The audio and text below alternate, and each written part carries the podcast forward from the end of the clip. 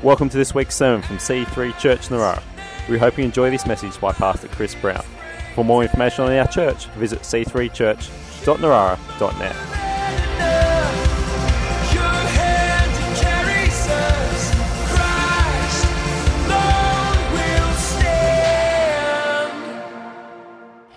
So, um, yeah, we've been doing this series throughout this month on glorifying God with our finances.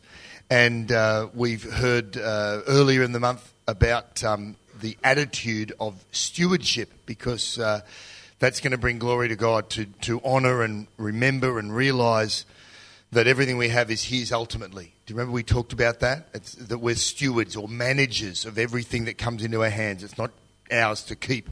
Um, and then we talked about generosity and tithing and giving. And that glorifies God. And then last week, Zach talked about faith. And uh, I heard it was fantastic. As um, uh, Did you know that, Zach? Did you know that I heard that it was good? You, you, you passed. Very good. Yeah. Um, and so uh, I'm assuming he talked along the lines of uh, trusting in God for uh, provision and, and believing for blessing. Um, and I just want to stay on this theme. As I said, we, we were going to have a guest uh, today, and so that's in a sense those three messages were that that series that we had organised. But I want to talk about the laws of sowing and reaping, and uh, I'm going to look at two passages from the New Testament. 2 Corinthians nine. We'll look at firstly. Then we'll go to Galatians. So I'm going to read a few verses from 2 Corinthians 9, starting at verse 6. And it says, Whoever sows sparingly will also reap sparingly. Whoever sows bountifully or generously will also reap bountifully. This is the English Standard Version, ESV, that I'm reading from. And so, right there, starts talking about sowing and reaping. Each one, verse 7, each one must give as he has decided in his heart, not reluctantly or under compulsion, for God loves a cheerful giver. I just want to stop there and say, as I've said many times, that's one of our core values as a church. I love generosity, but I hate the idea that people feel pressured or under compulsion. God wants us to be cheerful in our giving, and He wants us to decide what we give in our own heart. When we talk about giving, we get excited about, you know, building funds and all that. Don't want anyone, especially if you're visiting, get the feeling that there's some kind of pressure deal going on. It's totally individual free will. Verse 8 God's able to make all grace abound to you, so that having all sufficiency in all things at all times, you may abound in every good work. I mean, that verse, you could preach on that verse for a year. You need to memorize and live out of that verse. That is, i got to stop myself from just wanting to get deep into that because that is just so rich. Can you hear that? God is good.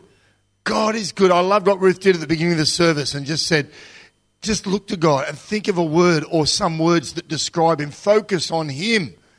And the word is great because it keeps reminding us of who God is. And right there, He's saying, Look how good He is. He makes grace, all grace abound to you. You've got everything you need. Come on. Why? So you can abound in every good work. So there's purpose in blessing.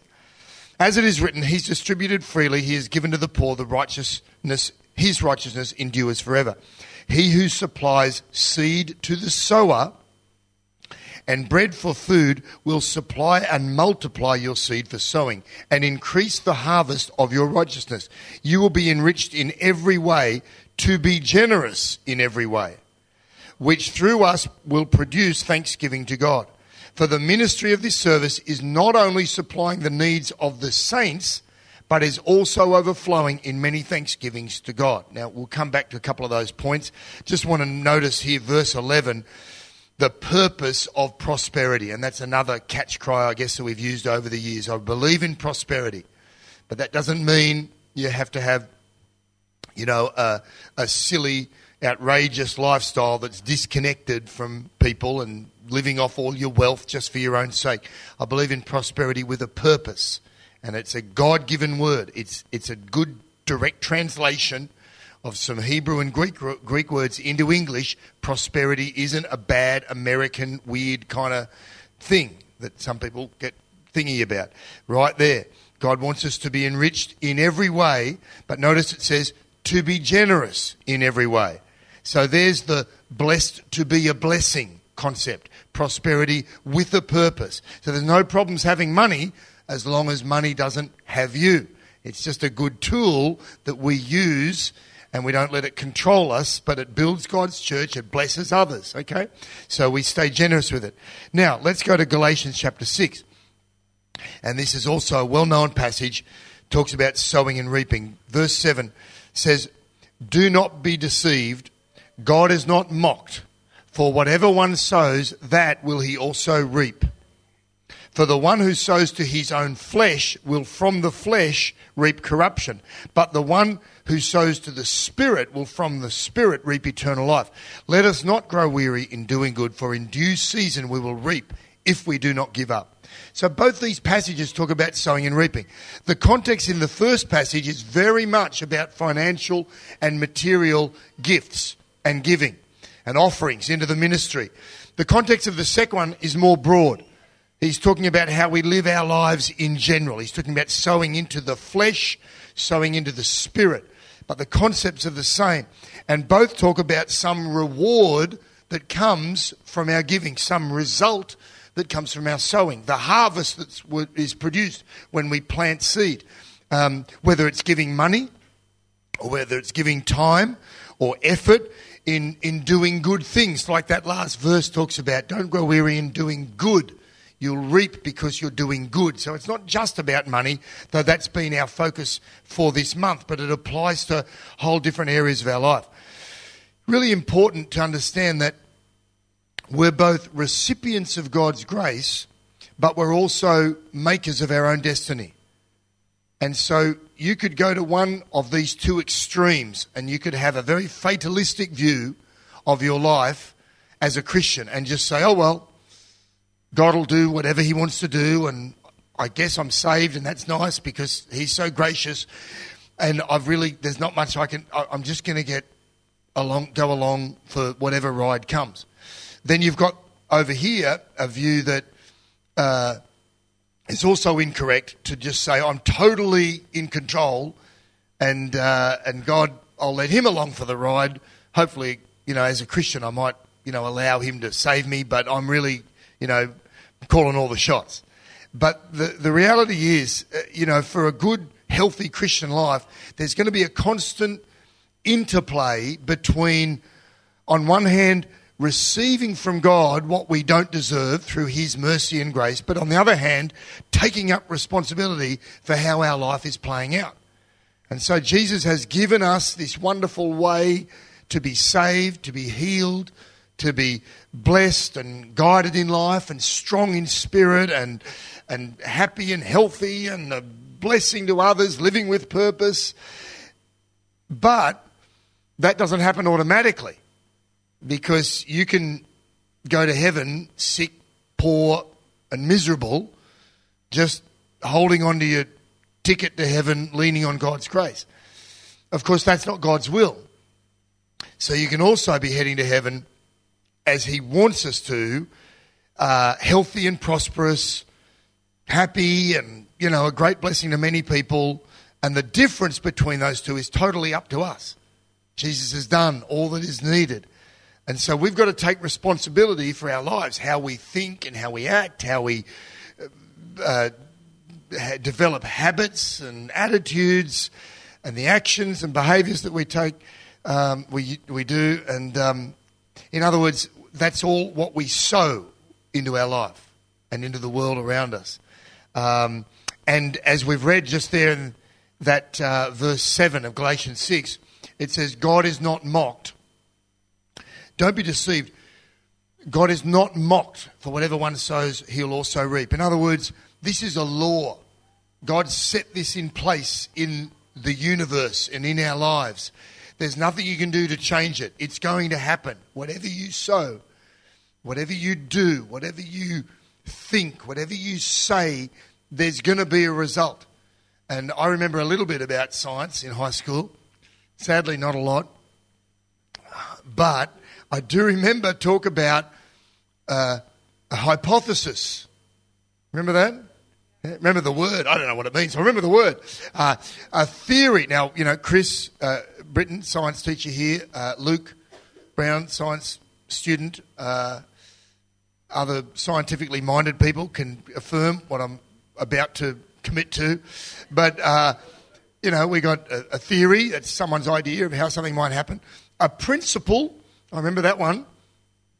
That was an understanding of how things usually happen. But I remember a law was something that I think you could define as something like an occurrence in nature that is always true without exception.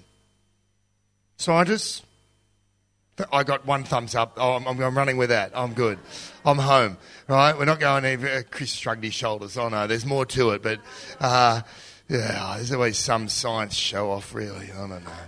But uh, I'm running with that. That uh, you know, a law occurs without exception. It's always true. Uh, laws of gravity. You know, there are physical laws in the world around us. Well, this law, you would say, is more of a spiritual law. Um, it's not always observable physically or straight away, but it does happen. It does get proven as you go through life. And you can break it down. And I want to do that and look at three laws of the harvest that apply to our giving and our living in general. And the first one is you only reap when you sow. Pretty obvious, but the point here is that we have to take responsibility for what we're sowing. Because let's face it, everyone wants to live a blessed life. But not everyone is sowing the right seeds to reap a blessed life. Some people are waiting around for a harvest to somehow miraculously occur without ever thinking about the responsibility needed in planting a seed to produce the harvest. So last week we were up in Townsville and oh, it was warm up there. Um, Erin comes from Townsville. Well, you live there. You live there for a long time, but all right, you live there for. I thought it was longer than that. Okay, Erin once visited Townsville. Anyway, um, Townsville. Look, at this time of year, at least, it's awesome. They say it's stinking hot, terribly oppressively, you know, humid and all that at Christmas time. But we enjoyed the weather, and as we drove around out of town, we saw all the cane fields. And of course, it's the beginning of uh, the harvest time there. So you've got different fields, different sizes, and in different states. You've got some that have just been harvested and there's just ploughed ground left empty. There's some that have been harvested and they've already got the shoots in coming up for the next harvest. And then you've got some tall fields that are ready for harvest. And you drive around, you notice all this sugar cane and all the different. And you think about the farmers, you know, working around there all of them have got one common denominator. There's no sugar farm farmer sitting at home counting his money or his sugar cubes or whatever uh, without having worked for it, without having sown and then see it grown to a point of harvest.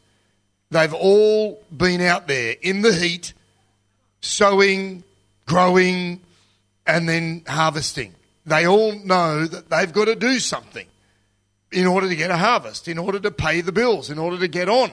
And they're not just sitting around hoping they'd get a harvest and then thinking, well, if I had a harvest, then I'd sow some shoots that are left from the harvest to plant again. No, no, they got to start with the, the seeds. Uh, and it's the same for us. We all want to reap well, but we've got to sow well first. And of course, a seed only achieves its potential when you sow it, when you give it away. And this is the point. When you do that, you lose control. It's no longer in your hand. There's this act of faith. So, you know, you're putting your faith in forces beyond your control. For the farmer, putting a seed in the ground, it's gone. He's left it in the soil and now he's trusting whatever nutrients are in the soil whatever climatic conditions are going to come to produce the rain and the sunshine to make it all happen. He can't make it happen now. He had to do something, but he had to trust for something else to do something. And so for us, we've got to be able to plant the seed. You get to decide what you're going to do. And if you plant it in a good soil, that's a good start. And then you trust God to oversee the conditions to produce a good harvest. So we got to decide what we're going to do. You can withhold the seed, you can eat the seed. There's some nutritional value in seed, but not as much as if you plant it and produce and see a harvest. But it's all up to us. And of course, the exciting thing is God moves on whatever we put into his hands. Not just tithes and offerings, but everything, our whole lives. And you know, for business people, this is really exciting because uh, they can they can build a bigger, better business in w- with God's hands on it and, and God's help than if they just did it on their own. And I, I read about a guy that exemplifies this. Um, recently, I read about Anthony Rossi. Now, um, not Valentino, it, it's his great great grandfather. Uh, I'm joking. It's nothing, no relation to Valentino. If you don't know who Valentino Rossi is, you need to get a life. Uh, and and uh, sorry, I didn't say that. I've just come back from holidays. Um, he's a motorcyclist. Um, okay, so Anthony Rossi. Um, we may not have heard of him here, but in the US, many people would know him as the founder of the Tropicana Company. Became one of the largest orange juice companies in the world. But his story is really inspiring. He came um, from Italy as an immigrant to America in the early uh, part of the 20th century.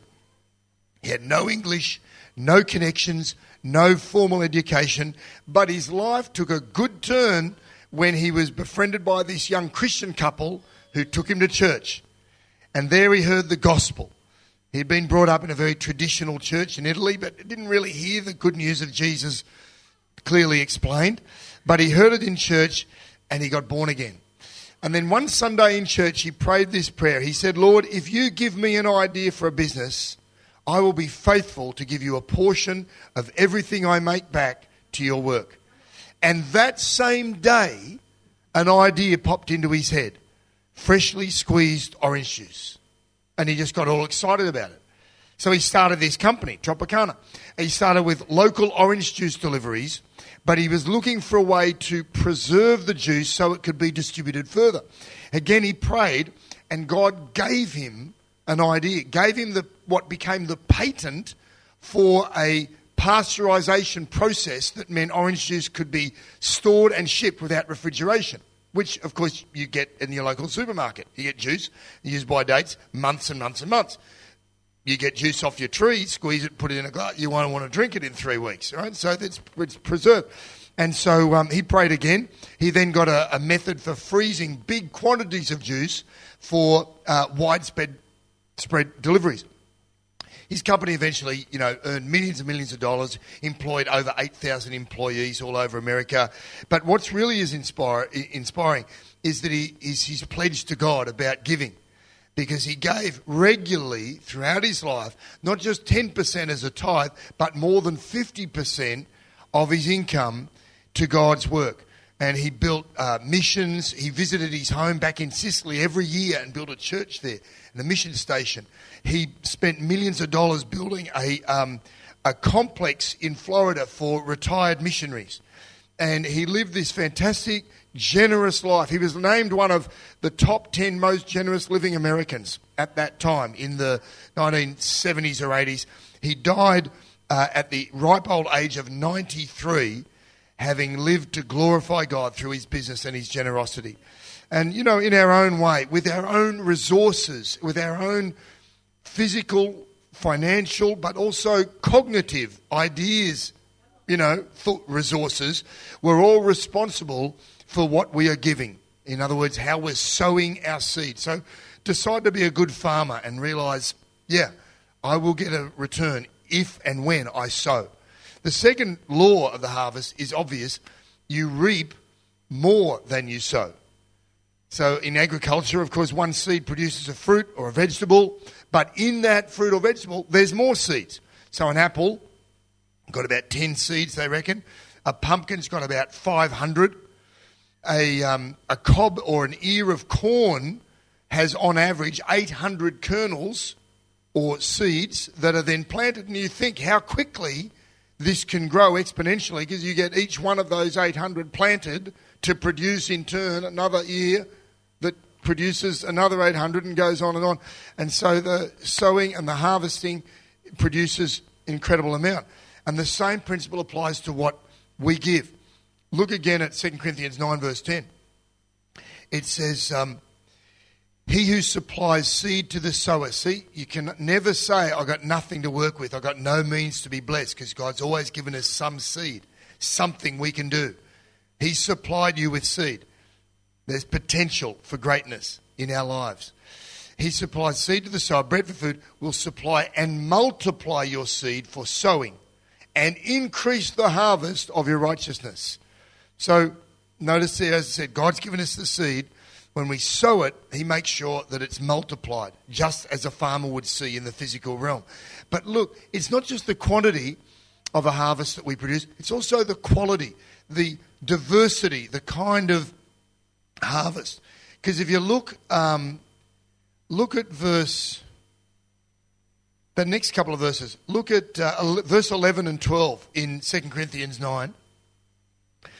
It says, You'll be enriched in every way, to be generous in every way, which through us will produce thanksgiving to God. For the ministry of this service is not only supplying the needs of the saints, but is also overflowing in many thanksgivings to God. So here's Paul writing to one church saying, Thank you for your gift. Please give financially.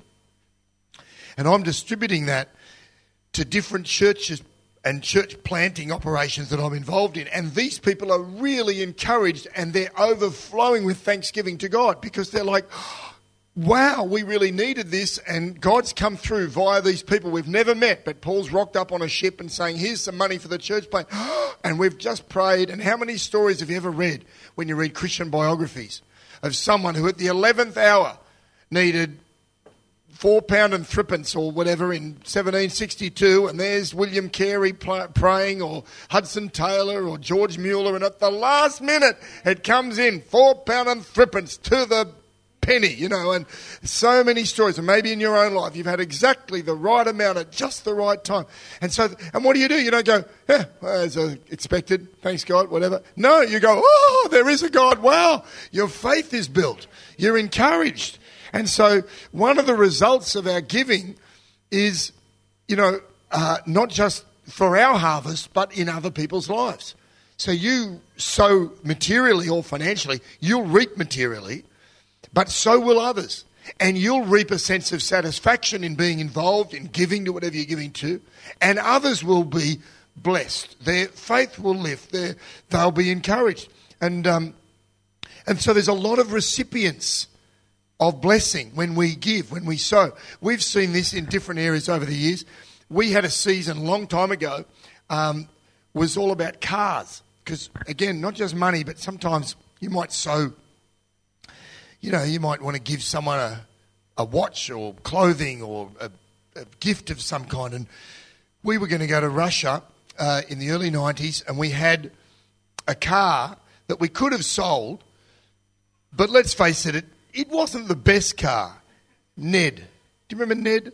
Um, it was all right. It was a Sigma.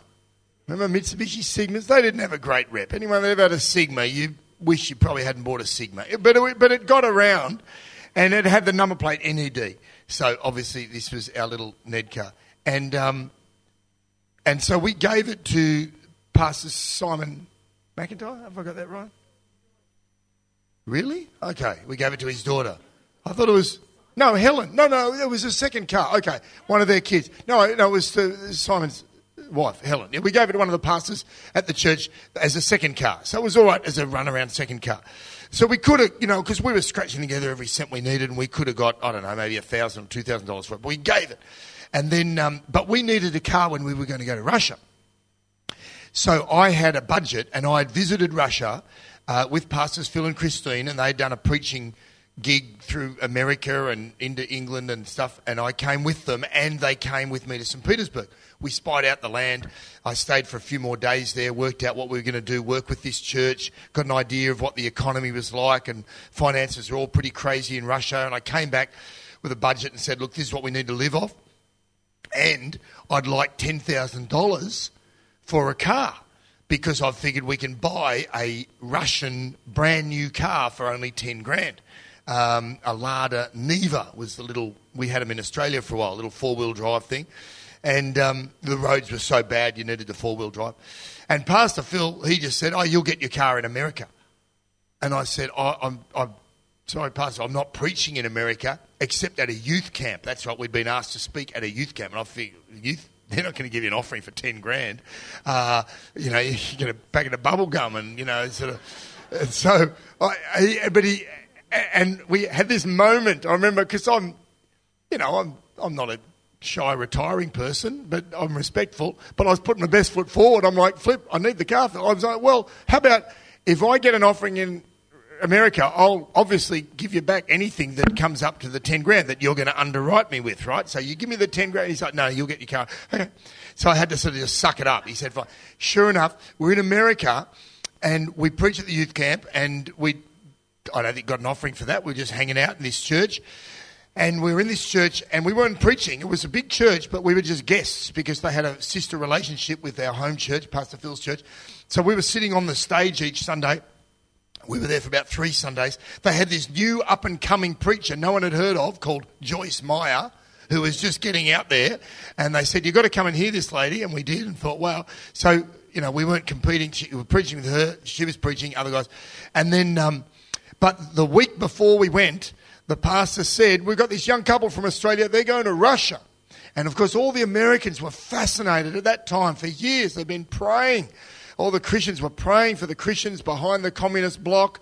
You know, the Cold War was intriguing and stirring. And, and they said, We're going to pray for this couple. Come out here. And, uh, and these great big tough six foot ten Texans, you know, would be tough and big, and then they'd be crying, "Oh God, we're praying for all those commies for years. We've been praying for them, and we want God send this couple, get them all saved." And you know, and so uh, they were so stirred, you know, and uh, so we never preached a word, but the church gave us an offering, and it was seven thousand US dollars, which equated to exactly ten thousand Australian dollars. So of course, I rang Phil and said, you're a man of faith, Phil. Wow, you know, he really, he just got it spot on. And so that paid for the car. And then um, we bought the car, which is a story in itself because you couldn't just go to the car shop. Like, it was just hilarious. I said to the guys church, right, I've got money, I want to buy a car. Hmm, okay. It's like, what's the problem? Well, you know, how do you buy a car? Where do we find one? You know, it's like, well, there's factory out, you know, in Siberia. It's like, well, we're not going out there. No, but, you know, it's all, so there's a lot of weird corruption and how you couldn't find how to buy a car. Anyway, it's hilarious. But we got it, we finally got a car. Then when we left a couple of years later, we, of course, wanted to leave the car. So we sowed the car. So we'd sown our car back in Australia. We'd reaped this car. We then sowed this car, gave it to the assistant pastors of the church, Irina Borisova, who has visited our church and sung. So she and her husband and, and Danya's, Danya is around here, was a little baby a year later, and he's been driven around in this Russian Lada Niva, and they're, um, you know, blessing people with the car. And so we've given and so on and given and re- and then we come back to Australia and of course we're skint. We've got no car, no money, and um, and we've got to come to start the church from the Central Coast. And we're in Oxford Falls or Brookvale as it was for one la- one one week. Phil's he doesn't muck around, you know, like you're back. He says, "Oh, it's great to have the Browns back from Russia. They're going to the Central Coast. Say goodbye to them." And so we were there for one Sunday, and on that one Sunday, he said, "Oh, that's right. They, they need a car." And so a young couple who'd been praying uh, how to support ministry and you know missionaries, whatever, they came and they gave us their little Mitsubishi Colt. It was a little yellow thing, and it was just perfect. It just fitted the couple of kids we had at the time, and we had another one on the way, uh, but he didn't come for a little while uh, nine months, I think it is. Uh, and, um, and, uh, and, and so we were blessed. So there was this lovely cycle going over about two or three years. Uh, and then I think we gave that one away. Uh, and so it, it, was just cool. But you'll find uh, that kind of thing going when you're sowing, you'll be reaping, you know? And there are other people that are blessed beyond just yourself. The final law that I just want to say is that you reap later than you sow. You know, you always reap what you sow. You reap more than you sow, but this is a challenging one because farmers have to be patient. They work with the seasons. They have to wait after sowing to see the harvest. And Ecclesiastes, you know, uh, talks about there's an appointed time for everything. You know, there's a time for this, a time for that, and a time. If we're not careful when you read that, you can just get a little bit fatalistic and think, all right, God, what, a, oh, wow, you know. Uh, I just, but listen to Psalm 27. Verse 13, I would have, dis- I don't think it's on the screen, just listen. I would have despaired unless I had believed that I would see the goodness of the Lord in the land of the living. Wait for the Lord, be strong, and let your heart take courage.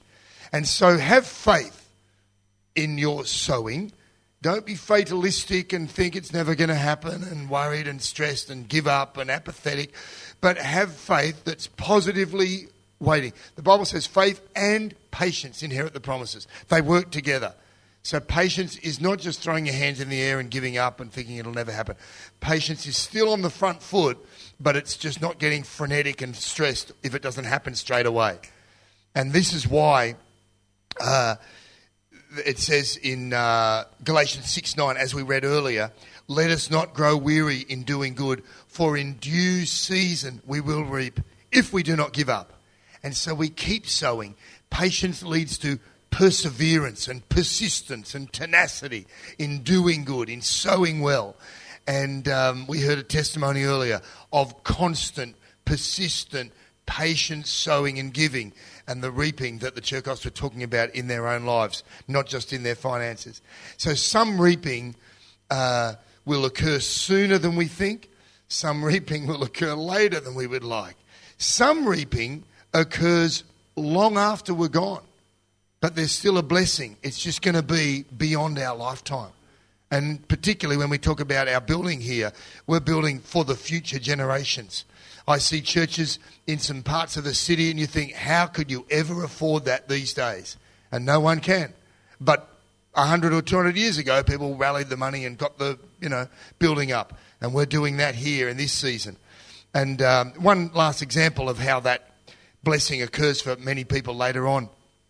You may know this guy Johnny Appleseed in America.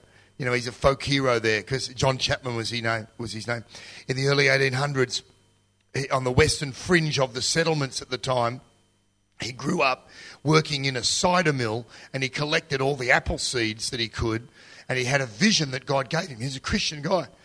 And so he started traveling and he went out to the west where settlers were starting to go.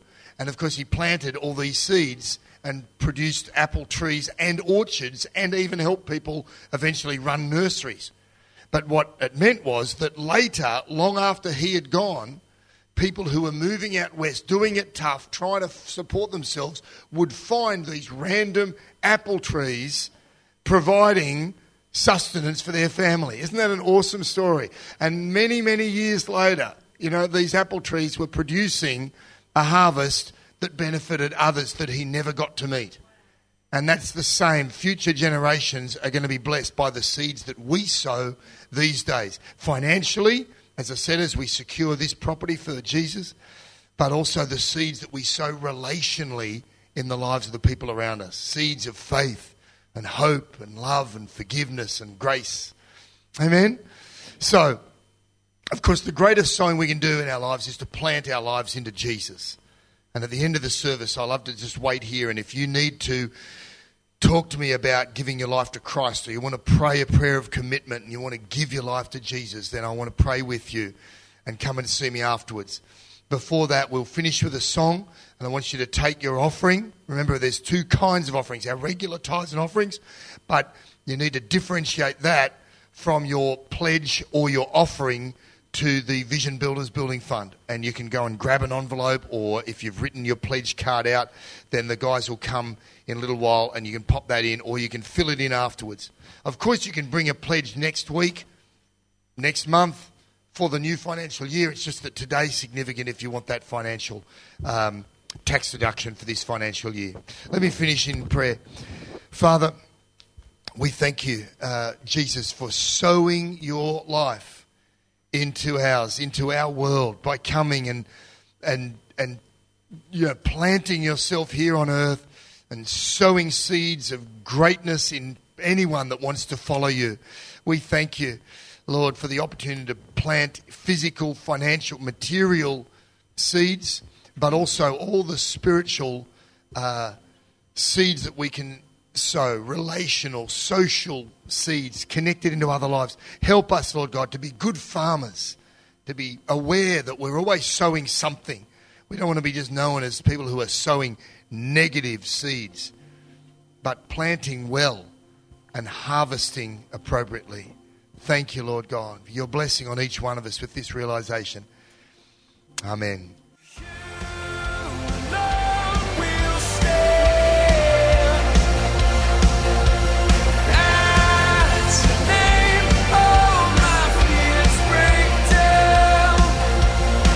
Hope you have enjoyed this week's sermon.